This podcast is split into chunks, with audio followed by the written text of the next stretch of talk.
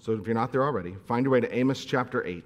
I'm going to begin reading in Amos chapter 8, verse 1, and I'll read 1 through 3 to set the stage for where we're going today. Amos chapter 8, beginning in verse 1, Amos writes, This is what the Lord God showed me. Behold, a basket of summer fruit. And he said, Amos, what do you see? I said, A basket of summer fruit. And then the Lord said to me, The end has come upon my people Israel. I will never again pass by them. The songs of the temple shall become wailings in that day, declares the Lord. So many dead bodies. They are thrown everywhere. Silence. Let's pray. Lord, those verses are a sobering reminder of how a holy God views sin, even the sins of his people. And Lord, we come before you today knowing that we're a sinful people. We're fallen. You set the standard and we fell short. And yet, Lord, in your mercy, you gave us redemption and salvation through Jesus Christ. So, Lord, today as we come before your word, I pray that you would open our eyes, and as the psalmist writes, open our eyes so that we might behold wonderful things from your word. Lord, help us to see you in your glory. Help us to see our sin for what it is so that we can repent. And then, Lord, lift our eyes in restoration and hope and help us to walk in obedience. Help us to walk in a manner that is worthy of our calling. And Lord, we need your help to do all of those things. None of them are accomplished on our own strength or because of our own good. Lord, we are wholly and completely dependent on you. And so we pray these things in Christ's name. Amen.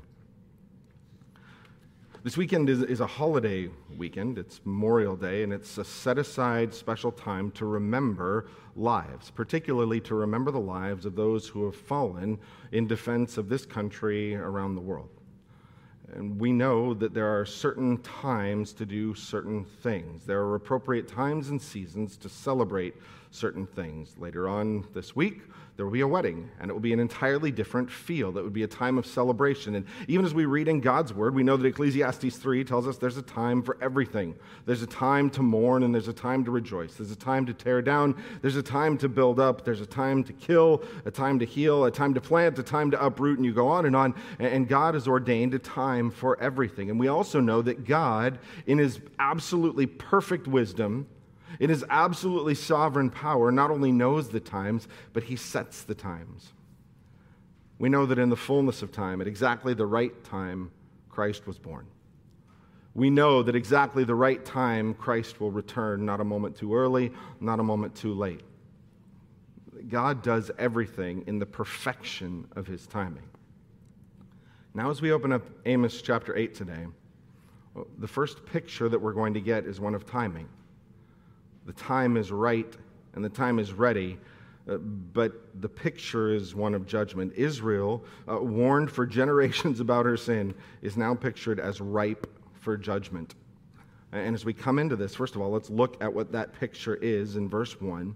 This is what the Lord God showed me. Behold, a basket of summer fruit now, the summer fruit is the late season fruit. This isn't the early first gleanings. This isn't the green, almost ripe stuff. This is the full season fruit. This is the stuff that you pull it off the tree and it's ready to go right then. This is the stuff that you don't actually ever get in the grocery stores uh, because you have to take it back and put it in the paper bag for a week and then you've missed the ripeness and it's mush. No, this is the perfectly good stuff. And God shows Amos a basket of fruit that is absolutely perfect and ready to go. And we would think that that would be a positive image. That is a positive picture in my mind, uh, but that's not what's happening here. What does this picture mean? Amos says it's a basket of summer fruit, and the Lord says to me, The end has come upon my people Israel. I will never again pass by them. Now, there's a word play there that we miss in English. In Hebrew, that word that's translated summer fruit, that end of the season fruit, sounds almost identical to the word the end there in the middle of, in the middle of verse 2. So Amos basically says, This end of season fruit symbolizes the end of my people. Not the image we would have thought, but even through the picture, even through the grammar that he uses, Amos is showing, or God is showing his people, more particularly through Amos, that the people are ready for judgment. The fullness of time has come. In his patience, in his mercy, God has overlooked the way that his people have walked for generations, uh, but no longer. He cannot allow their rebellion to go undealt with any longer. And so he says, The songs of the temple will become wailings in that day, declares the Lord. The songs of the temple, the place that should have been uh, full of joy and celebration and worship, is now going to become wailings. And the end of that verse, where we started reading this morning, is graphic. So many dead bodies, they are thrown everywhere. Silence. Just in case you thought this was going to be a minor thing, Israel, there's a severity to what is coming it's death and it's destruction, and it's to such a degree uh, that the call is for silence. It's the scene that is so appalling, there are no words for it. You stand silent. The nations will stand silent, faced with the terror and the power of the God of Israel as he exercises judgment. But why does it come to that? What's the problem? We, we know from Amos, we know from the other minor prophets that Israel is wicked. We've seen God condemn Israel for a number of things. They're rebellious, uh, they have this external worship that doesn't touch their heart. We know that they abuse the poor for their own gain. But here in chapter 8, he kind of gives this summary statement of what makes them ready for judgment, what has brought them to this point of being ripe for judgment. Verse 4 Hear this, you who trample on the needy and bring the poor of the land to an end. See, built into the national DNA of Israel, if they had followed the law, was not only worship and holiness toward God, but it was love toward their neighbor. Israel was called, as Christ said in Matthew, the tenets of the law, the pillars of the law hung on this. You are to love God and you are to love your neighbor. Israel did not love their neighbor. Israel used their neighbor, and Israel abused the poor to such a degree that it says that they didn't just ignore the poor, but that they would bring the poor of the land to an end. They would crush them, they would trample on them. And look what their attitude is like. Look at verse 5. The people are saying, When will the new moon be over so that we may sell grain? Celebrating the new moon was one of, the, one of the parts of celebration under the law. It was a commanded part of the observance of Israel's worship. And it shows the people are doing that. They're, they're coming to do churchy type things at the right time. But where's their heart at? They're saying in their heart, When will the new moon be over so that we might sell grain? They're waiting for this to be over. When is this religious activity going to be done so that we can go back to doing what we really want to do? See, their bodies were there in the place of worship. And we know it was sinful, fallen worship. They were doing it in the wrong way at the wrong place. But even that, they couldn't even manage to do the sinful worship with a right heart. They're coming to the wrong place at the wrong time in the wrong way with a completely wrong attitude, wondering when they can get through this so they can go back to doing what they actually want to do, so they can go back to serving their actual God, which is their own lust their own desire for more, for gain, for wealth, for ease. When can we be done with this religious nonsense so that we can go back and sell grain? And look at the rest of verse 5. And when will the Sabbath be over so that we might offer wheat for sale, that we may make the ephah small and the shekel great? and deal deceitfully with false balances. Not only can they not wait to be done with this worship stuff so that they go back to making money, they can't wait to be done with the worship stuff so that they can go back to making money in a deceitful way. When can we make the measure small and the money big? When can we lower the quantity and raise the price? When can we go back to enriching ourselves at the expense of other people? And it gets worse. When can we buy the poor for silver and the needy for a pair of sandals and sell the chaff of the wheat? Now, not only do they want to deal falsely with people, they actually see people as possessions. When you couldn't pay your debts, you could very well be sold into slavery. And the idea is that they take the lives not only of people, but the lives of their own countrymen, their brothers and sisters they take them so lightly that they would sell the poor for something as temporary as silver, that they would sell the needy for something as cheap as a pair of sandals. They count human life as worth nothing. They count people as worth nothing. They'll sell the chaff for wheat. The chaff was that useless part of the husk that would fall in the winnowing process. And so not only would they sell the grain, the thing that you could actually use, they'd sweep up the floor of the threshing room and they'd sell you that too. They'd sell you the good stuff and the garbage in one package and charge you the same price. The picture here is of a people that are utterly corrupt in every conceivable way.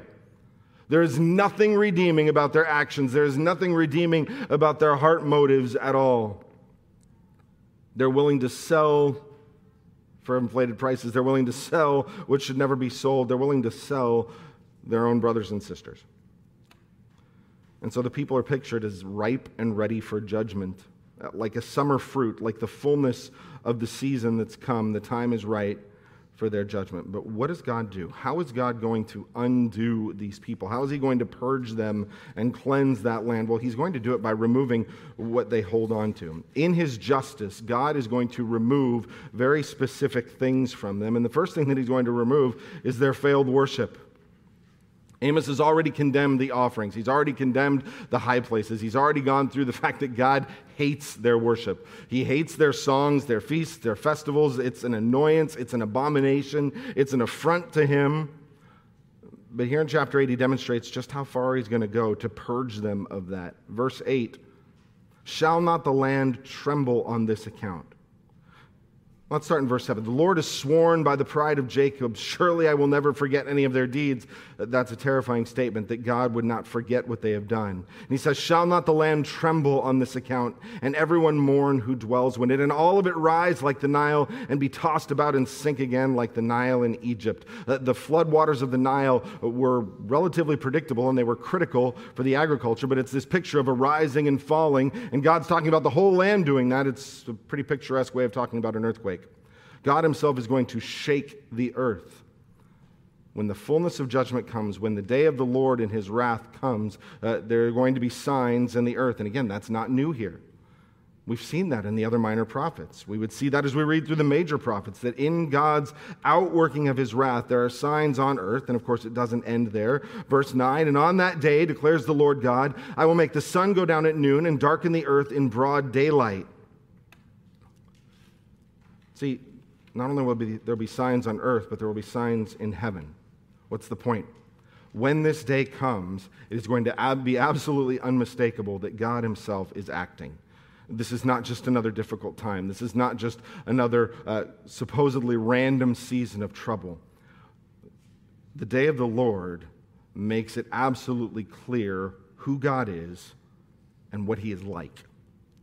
He is the one with the power to shake the very foundations of the earth. He is the one who has control over the heavenly bodies themselves.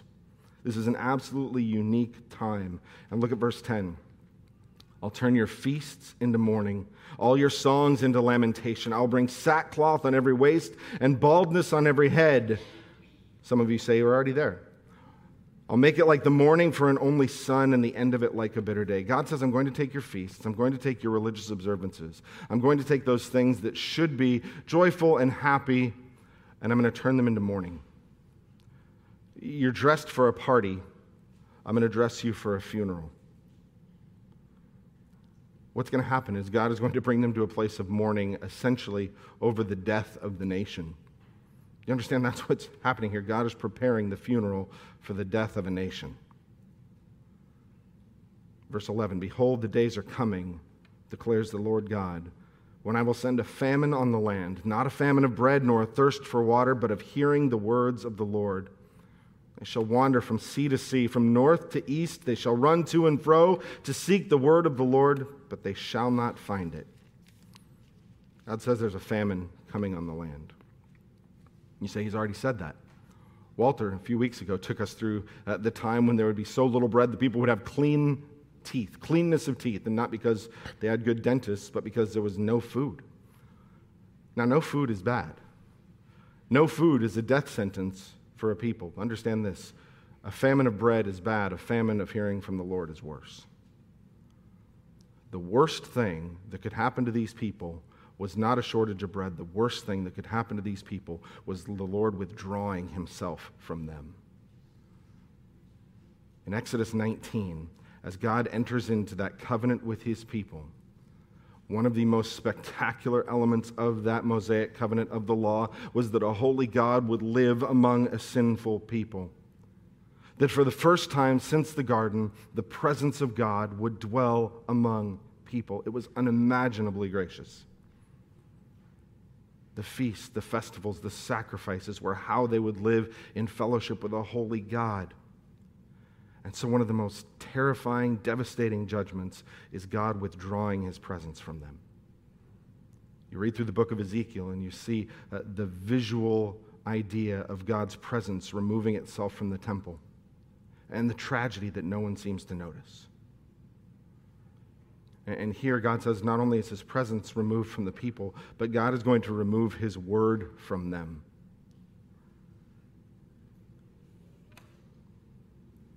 We don't typically share that perspective that a lack of God is the worst thing that could happen.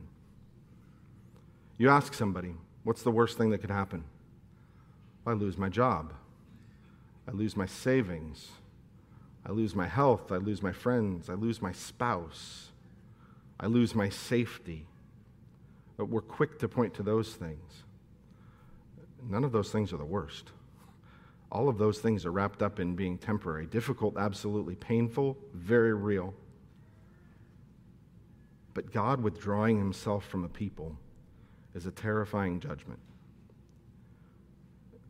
These people had grown used to hearing the word of God. They had grown used to hearing the prophets condemning them for their sin. And instead of growing tender toward those warnings, they had hardened their hearts and rejected them. In that last half of chapter 7, what happened in that interaction between Amaziah and Amos? What did that priest say? Stop. Stop prophesying. Prophesy no longer. Say nothing else. And the people say the same thing to Isaiah and the same thing to Jeremiah. They try to shut off the voice of God. And so there comes a point where God says, Fine. You won't hear my words. You don't want to hear my words. You will hear nothing from me. And that should have terrified them as a nation. You think back on Israel's history, and when Malachi puts pen to paper, after him, 400 years, nothing for a people that had grown used to hearing from God for four centuries, silence. Until John the Baptist says that one has come that will be better than any prophet that has come. But the people have been warned, and they refuse to hear. And so those who swear by the gods of all these nations, those who swear by the guilt of Samaria, verse 14, and say, As your God lives, O Dan, or as the way of Beersheba lives, they shall fall, never to rise again.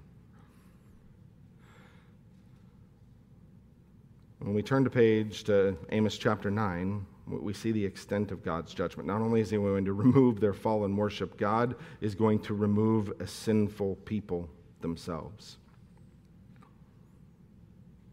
When we started the minor prophets, we actually kind of opened up the study of the minor prophets in Leviticus, Leviticus 26 in particular. Uh, because in Leviticus 26, before the people ever entered the land, God told them what their obligations were. As they would go into the land, God said, If you obey me, here's a list of blessings that will be yours. As you are faithful, you will find me more than faithful. You will find abundance and provision and plenty and safety and security. But, he said in Leviticus 26, if you disobey me, these are the curses that will come on you. It was a reminder that God isn't just randomly acting out here, that even the judgment of God is a testimony to the faithfulness of God, uh, that He faithfully blessed them when they were obedient, and that He is faithful to discipline them when they're disobedient. In Leviticus 26, verse 32, God says He will devastate the land so that their enemies who settle in it will be appalled at what has happened. In that same chapter, he says he'll scatter the people among the nations and lay waste to their cities. He says they will perish in the lands of their enemies, that they will rot away in foreign lands. And as you come to Amos 9, uh, what you see is God really giving the full picture of that judgment. Look at Amos 9, verse 1. I saw the Lord standing beside the altar. That is a significant thing. What should the altar have been? What is the altar? The altar is a place of God's justice and mercy. The altar was the place where sin was dealt with because the wages of sin is what? Death, and it always has been. That's not a New Testament concept. That doesn't just come up in Romans. The wages of sin has always been death. From the very beginning, sin kills. From the garden, sin brings death, and sin demands that something die to pay for that sin. The altar was the place where something died for the sins of another. The place of justice and mercy, because that altar was the place where that animal would cover over your sin. But here the Lord stands by the altar and there is no offering. Here is simply the Lord speaking in his justice, and he says, Strike the capitals until the threshold shake, shatter them on the heads of all the people, and those who are left of them I will kill with the sword. Not one of them shall flee away, not one of them shall escape.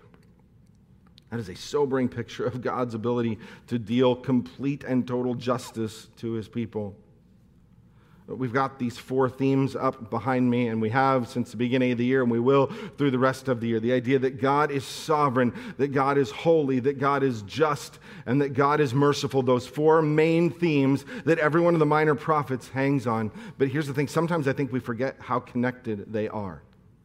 Why does justice have to come. Justice has to come because God is holy and his people are not, because sin demands a consequence. But how is it that God is able to judge? Other people's sin might make me angry, but what ability do I have to actually execute any kind of justice? Well, it's limited at best. When we talk about God, not only is He holy and not only is He just, but He is absolutely sovereign. Uh, what we see in chapter 9 is the picture of not only a holy God, but an absolutely sovereign and powerful God who is able to execute this perfect justice. Look at what he says in verse 2 If they dig into Sheol, from there my hand shall take them. If they climb up to heaven, from there I will bring them down. If they hide themselves at the top of Carmel, from there I will search them out and take them. And if they hide from my sight at the bottom of the sea, there I will command the serpent, and it shall bite them. If they go into captivity before their enemies, I will command the sword and it will kill them. I will fix my eyes on them for evil and not for good. Now, aside from being a pretty sobering little section, did that sound familiar to you at all? Yeah, as you read that, I want you to think of what David wrote in Psalm 139. Psalm 139, starting in verse 7 Where shall I go from your spirit? Where shall I flee from your presence? If I ascend to heaven, you are there. If I make my bed in Sheol, you are there. If I take to the wings of the morning and dwell in the uttermost parts of the sea, even there your hand will lead me. Your right hand will hold me fast. If I say, Surely the darkness will cover me, and the light about me be night, even the darkness is not dark to you. The night is as bright as the day, for darkness is as light to you. All the omnipresence of God, the idea that God is everywhere at all parts, in all places in His creation, is a comfort to those who are in right relationship with Him. Understand this the omnipresence of God is a terror to those who live in rebellion. Those same attributes of God that comfort His people, that console the weary and the wounded and the faithful terrify the wicked. It demonstrates the kind of God who can execute this kind of justice. And he goes on, look at verse 5 The Lord God of hosts, he who touches the earth and it melts, and all who dwell in it mourn, and it rises like the Nile and sinks again like the Nile of Egypt, who builds his upper chambers in the heaven and founds his vaults upon the earth, who calls for the waters of the sea and pours them out upon the surface of the earth. Yahweh, the Lord, is his name. What kind of God could judge a nation? The kind of God whose throne room is in heaven and who sets the foundations of the earth. The kind of God who sets the number and the extent of the waters in every part of the earth. God alone, Yahweh alone, the Creator, God Almighty can do these things. And if you choose to set your face against that kind of God, how could you hope to stand? The people have forgotten who God is. They have forgotten what God is like. They assume that He either cannot see their rebellion, that He does not care about their rebellion, or that He is unable to do anything about their rebellion. They are absolutely deceived. And because they've forgotten God, He's going to judge them like a people that are strangers to Him.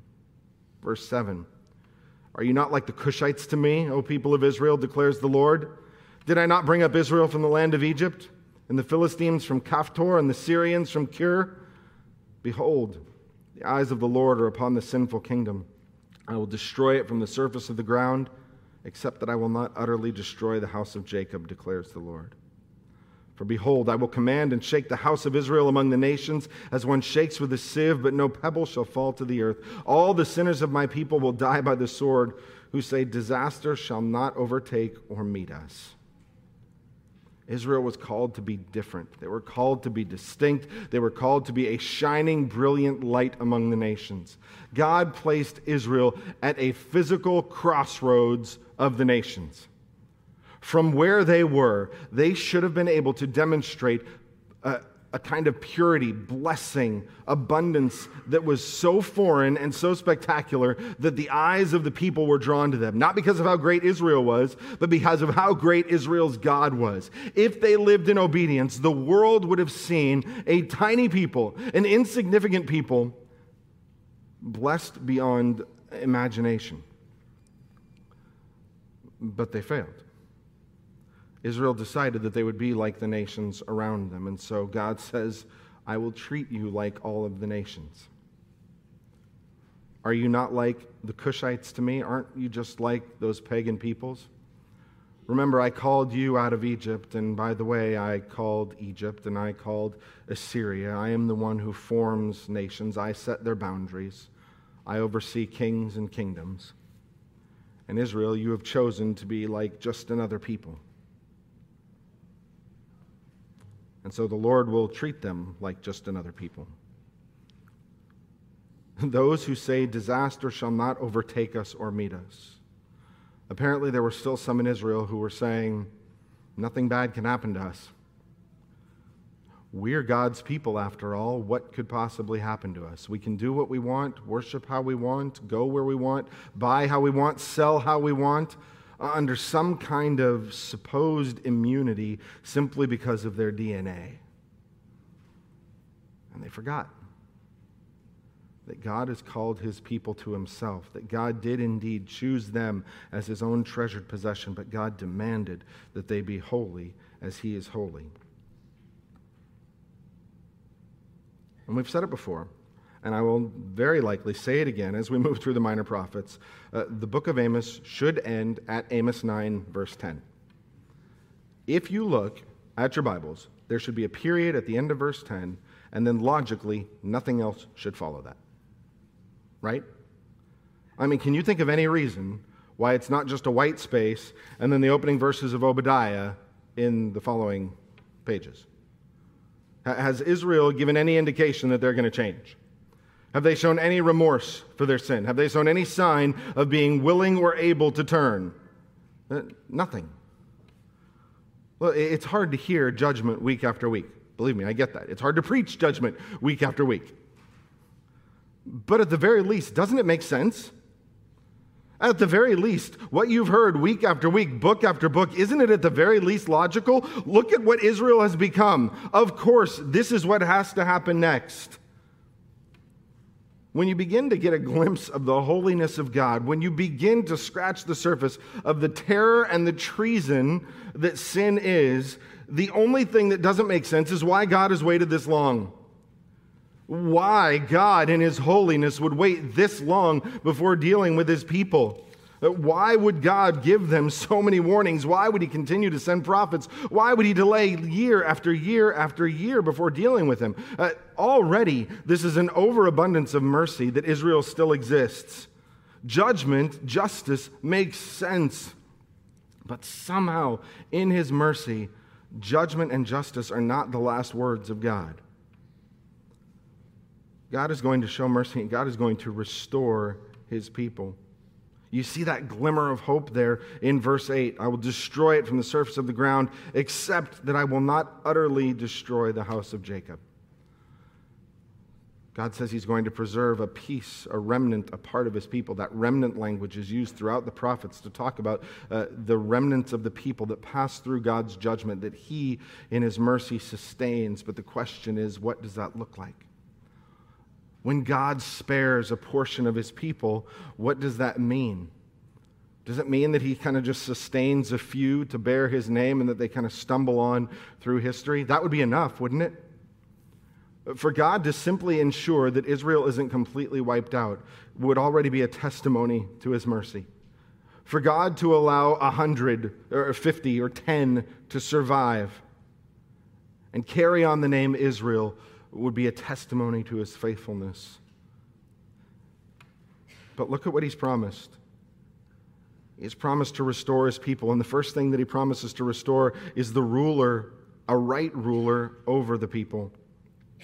Verse 11 In that day, we have to stop there for a second, because what's changed between the end of verse 10 and the start of verse 11? And the answer, at least in my Bible, is nothing. There is no insert there that Israel has undergone some massive change. Uh, Amos is highlighting the fact that God in his sovereignty is going to judge and God in his sovereignty is going to restore. Now, we do know that there is heart change among the people. Amos tells us that. Other prophets tell us that. We know that there is no physical restoration without spiritual restoration. We know that God works in a mighty way and transforms the hearts of his people. We will major on that when we get to the book of Zechariah that goes into that in detail. Hosea kind of opened that up to us. We know that there is heart change that God brings about. But the way that Amos writes it, it is almost striking how soon it comes. In that same day of complete judgment, watch God preserve his people for the sake of his name. In that day, I will raise up the booth of David that is fallen and repair its breaches, and raise up its ruins and rebuild it as in the days of old. God is going to raise up the booth of David, the house of David. What's he talking about? God is going to reinstate a Davidic ruler among his people. A son of David will once again sit on the throne, and that's remarkable for a couple of reasons. First of all, remember, Amos is writing primarily to the northern kingdom, and they have shaken off the Davidic kings a hundred and some odd years before this. They have already decided they don't want anything to do with the Davidic kings. God says he is going to restore them and place a Davidic ruler over them. It's another reminder that God is going to reunite his people. Again, not a new thing here. Hosea talks about it. Ezekiel talks about it in detail. There's a coming reunification of God's people when they will join themselves as one people under one ruler. It's also remarkable because as of the time that Amos writes this, there is still a Davidic king on the throne in the south. David's line is not yet broken. This looks forward not only to restoration, but it looks forward to the judgment that is coming even on Judah in the southern kingdom. It was wobbly, it will crumble, and it will fall. As Babylon comes in and wipes out the southern kingdom, the Davidic line is broken. A succession of wicked kings, unfit to carry on that line, anticipates someone greater. Because God promised David that his line would rule forever. In 2 Samuel 7, as God enters into that Davidic covenant, he says that you will not lack a man to sit on the throne. He points forward to a time when one of David's children will rule as no other king in history had in righteousness and justice with unlimited power. And we know that that king is Jesus Christ which is why it is so critical as Matthew opens up his gospel that he introduces us to Jesus as a son of David and a son of Abraham. Those are not failed, they are not vain, they are not empty words. They reach back into the history of God's people and they pull God's faithfulness through the Testaments to connect that story of God's faithfulness to every one of his covenant promises. And this king Verse 12, they're going to possess the remnant of Edom and all the nations who are called by my name, declares the Lord who does this. Uh, this king is not only going to rule over Israel, but this king is going to have a people from all the nations who are called by his name. And if you turn to Acts chapter 15, and I hope you do at some point this week, and you go through it, that becomes a critical turning point in the history of the church. Because in Acts chapter 15, there's a great debate among the newly born church and that is what does it look like for Gentiles to become a part of this body of Christ?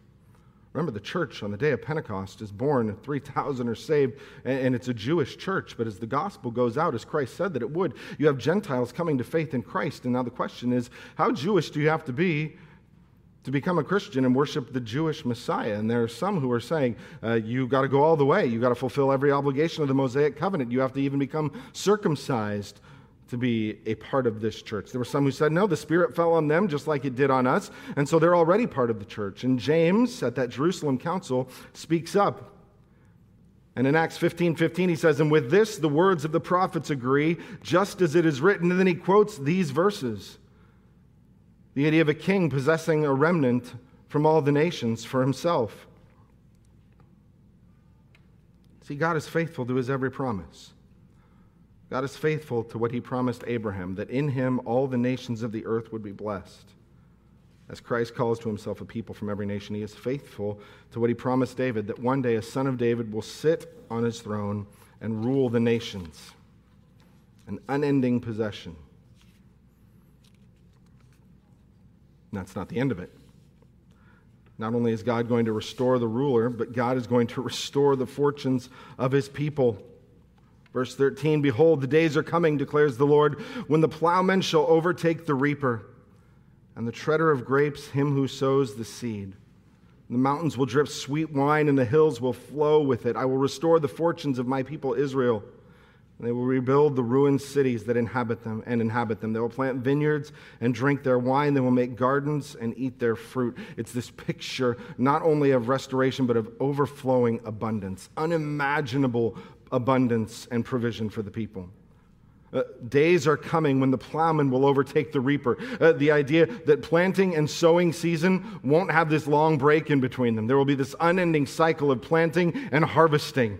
No more waiting for the early rains and the late rains. No more wondering whether that first crop was all you were going to get. No more wondering whether the locusts were going to come in and decimate your crop. Uh, no, the idea is that now, as soon as you plant, almost it's ready to be harvested. This continual provision. And so much that it's as if the wine was dripping and running from the hills like rivers. I'll restore the fortunes of my people Israel, and they'll rebuild the ruined cities, and they'll inhabit them. Those cities that God said He was going to decimate are going to be rebuilt.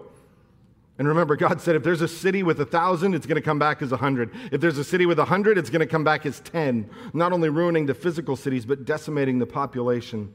And now God said He's going to rebuild them. They're going to plant vineyards and drink their wine. Earlier in Amos, God says these rich people, uh, these people who are oppressing the poor, they're going to dig vineyards, they're going to build houses, but they're not going to live in them and they're not going to drink their produce. And now God says they will. They'll have their houses, they'll have their vineyards, they will have what they have lost. What judgment took away, God is going to restore. And not only is he going to restore their ruler, and not only is he going to restore uh, their blessing here, God is going to restore their land. Look at verse 15. He says, I will plant them on their land, and they will never again be uprooted out of the land that I had given them, says the Lord. Now, there's a very significant connection of the people with the land. God has made it specific and clear what land he's talking to. I will plant them on their land, and they will never again be uprooted from the land that I have given them. What land did he give them? From way back in Genesis, he's been talking about the same land the land that he gave to Abraham in that Abrahamic covenant, the land whose borders he set before the people ever set foot in them, a land that goes far beyond the borders at the time when Amos was writing. And sometimes we can be quick to separate the physical promises from what we call the spiritual promises. What you need to see is that they're all in the same context. And by the way, if you've been paying attention, you saw that the land was also there in Hosea and in Joel and now in Amos. And guess what? Spoiler alert, it's going to show up in Obadiah too. God is uniquely concerned with this particular land. Why? Because he made a covenant promise to Abraham that he would give it to him. Not as a temporary possession, but as an everlasting possession. All of this, all of this, while it is good for Israel, all of this, while it is a tremendous blessing for God's people, you have to understand that all of this, all that it does is point back to God's faithfulness to be absolutely true to every promise that he's ever made. When God wrote to his people in Leviticus, he told them exactly what would come if they were rebellious. He told them exactly what to expect if they failed him. Turn in your Bibles with me to Leviticus 26. If you don't have it in your Bibles, it is also going to be on the screen up there.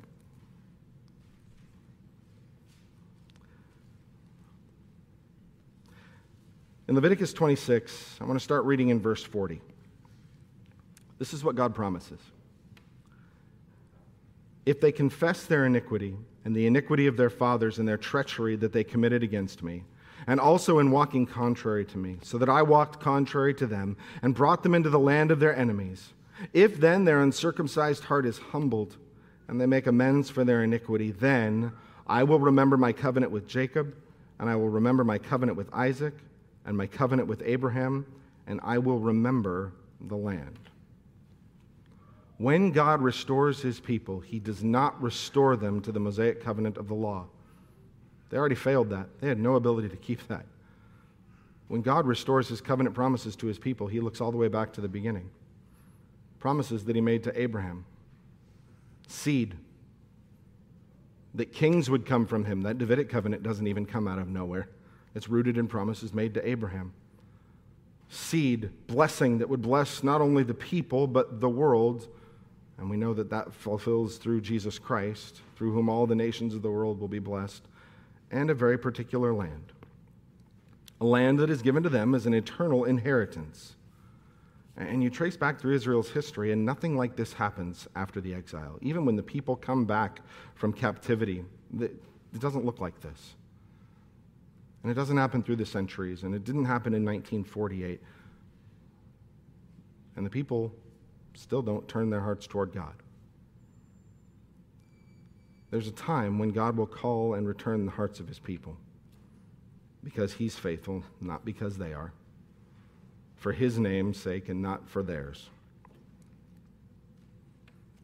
When we come to the conclusion of Amos, we're given this great picture of the lion and the lamb.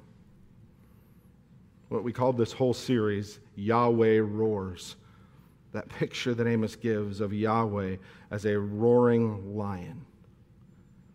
Power, majesty, fierce rage against sin. Who could stand against the lion and all its power? Who could stand against Yahweh when he roars? The kind of God who holds the stars and the seas in his hand. Who could stand? Who could meet his standard of perfection? Who could touch his holiness? Who would be fit to come into his presence? And the answer certainly is in Israel. Boy, did they prove that. But the reality is that neither do we. Do we? Can we honestly sit here and say we're any better than Israel? That our hearts are any less divided, that our motives are any less wicked, that we're any less temporary, that we're any less fallen? No. Like Israel, we fail to meet the standard. And like Israel, what makes sense would be for us to face the terror of Yahweh as he roars. But God is merciful. The lion who roars in Amos is also the lamb who dies to take away the sins of his people. That's the beautiful image that John gives us in Revelation 5.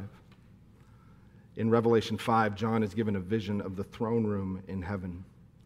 And the Ancient of Days sits on his throne and he holds the scroll the title deed to all the earth. And the question goes out who is fit to open the scroll? We sang a song about this a couple of weeks ago. Is anyone worthy? Is anyone whole? Is anyone able to break the seals and open the scroll? And there was none found. Not in heaven or on earth and under the earth. No one is fit. And John weeps and then in Revelation 5 5, one of the elders said to John, Weep no more. Behold, the lion of the tribe of Judah, the root of David, has conquered, so that he can open the scroll and its seven seals. And between the throne and the four living creatures, and among the elders, I saw a lamb standing as though it had been slain. The conquering lion and the lamb that was slain, one and the same in Jesus Christ. That's the image that has to be burned into our hearts and minds as we close the book of Amos. The image of a holy God, worthy of our praise, worthy of our adoration, worthy of our worship, worthy of our perfect obedience, and the image of a lamb, unblemished, perfect, spotless, but slain for the sins of his people. The image of a God, holy, majestic, and righteous in judgment but the God who is mighty to save. Three things for us to consider as we go today. First of all, where's your heart? You came today potentially to do religious things. to read, to pray, to sing, to study. Israel could do religious things. Where's your heart? Is there something that you're saying, I can't wait for Matt to stop so that I can get on? Now, you might be waiting for Matt to stop for very valid reasons. But what is it that you really long to get to that captures your heart, your mind, your attitudes, and your affections more than worshiping God and fellowshipping with His people? Where's your heart? Second, what does loving our neighbors look like? Again, the poor have been politicized in our day. And it removes our focus from where we actually need to be. We are called to be a people who love God and who love others. And yes, there is wisdom and discernment. Yes, there is work. But how we view those in need reflects something of our heart. Because who was more desperately in need than you and I when it came to salvation? How is it that we practically love our neighbors? And third, do we really recognize the grace of the God who speaks? Uh, Israel was going to undergo a famine in the land, a desperate search not for bread, but for the word of God. What a privilege it is to hear his word. Not me. That's not what I'm saying, but what a privilege it is to have the word of God. Do you understand that the God of all creation could have remained silent? His creation screams out his name. Romans 1 tells us that creation itself tells us of his eternal power and his divine nature. The problem is that we take that natural revelation and we twist it and we worship the creation rather than the creator itself. How kind of God to give us His word that reveals Him to us, that tells us what He is like, that tells us about His covenant promises to His people, that demonstrates His unending faithfulness, that tells us of His plan and His purpose for you and I, that God is not silent on the purpose and His will for our life. How kind of God that He has told us what He expects. How kind of God that He has told us what forgiveness looks like when we fail. How unimaginably kind of God to tell us how this whole thing ends. How desperately dissatisfying would it be to live in this world if we didn't know what was coming? How heartbreaking and frustrating to think that the way of this world was just going to progress in concentric circles of evil with no end to it. Oh, what a comfort to know that Christ, the one who was slain and rose again, is coming back for his people to redeem us, to make us like him, to rule the nations. How kind is it that God has spoken today to us in His Word? How often I take that for granted. Oh, let's praise God. Let's pray. Lord, you are good. You're good in that you have told us what you're like. Lord, you're good in your unending mercy. Lord, your mercies are new every morning, and we see and we experience that every morning. You give us life and breath, and you didn't have to. Lord, you've left us with meaningful work to do to proclaim the gospel among the nations until you return. Lord, you've given us a living hope. God, you've given us everything we need to pertaining to life and godliness. You satisfy us, you sustain us, you rescue us, and you redeem us. You forgive us. Lord, through your Spirit, we're made able to obey you. So many unimaginable privileges, Lord, and we don't deserve the first of them. God, we are so small. How could we stand in your presence? Only because you made him who knew no sin to be sin on our behalf, so that we might become the righteousness of God. Oh, Lord, what a remarkable promise. So, Lord, convict us of our sin. Remind us of your holiness. Spur us toward obedience. And we pray, Lord, come quickly. God, we long to see the King in his kingdom. Amen.